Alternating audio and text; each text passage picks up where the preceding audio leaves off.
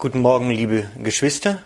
Der Vers für den heutigen Morgen steht im Buch des Apostel Johannes, im ersten Kapitel der Vers 45.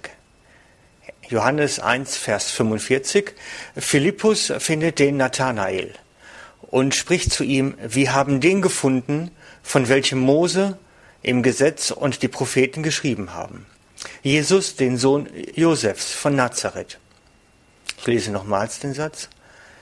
Philippus spricht, findet den Nathanael und spricht zu ihm, wir haben den gefunden, von welchem Mose im Gesetz und die Propheten geschrieben haben.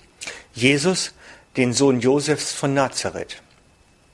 Philippus findet seinen Kollegen und Bekannten und erzählt ihm von einem unglaublichen Erlebnis, das er gehabt hat. Er war so voll davon, dass er nicht schweigen konnte. Er sagt, der inhaltlich, der, auf den alle seit rund 1500 Jahren warten, wir haben ihn nun gefunden. Philippus ist völlig begeistert, völlig aus dem Häuschen von dem Erlebten und muss es unbedingt weitererzählen. Es wirkt fast so, als wenn es egal gewesen ist, wer ihm dort begegnete. Er hätte es eh jedem erzählt. Und da war der Nathanael gerade recht. Er kam über den Weg, war ein Bekannter. Und dann Ausgerechnet Nathanael natürlich. Denn der ist ein Skeptiker. Ist jemand, der zweifelt, der nicht alles sofort glaubt. Aber, wie wir im folgenden Vers sehen können, löscht es ihn dennoch nicht völlig ab, sondern er spricht den Skeptiker an und kriegt eine Abfuhr, lässt aber nicht locker, sondern er schleppt diesen Nathanael, diesen Zweifler mit zu Jesus nach dem Motto und nach dem Vorwand, das musst du selber sehen und erlebt haben und dir ein eigenes Urteil bilden.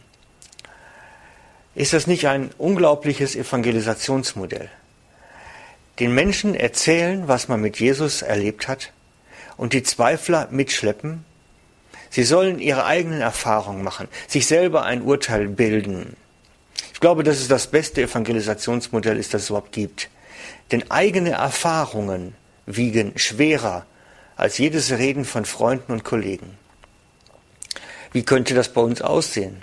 Könnten wir nicht auch unseren Kollegen, Arbeitskollegen, Freunden in der Schule, Verwandten erzählen, was wir mit Jesus erlebt haben und ihnen sagen, du, komm mit, das musst du selber erleben.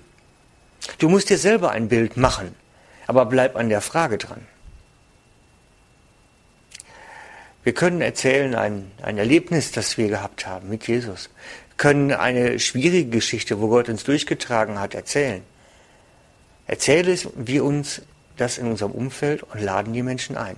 Komm, mach doch selber ein Bild. Das ist das Sämann-Prinzip. Wir säen aus. Wir sind Zeugen in dieser Welt. Immer verknüpft mit der Aufforderung, mach dir selber ein Bild.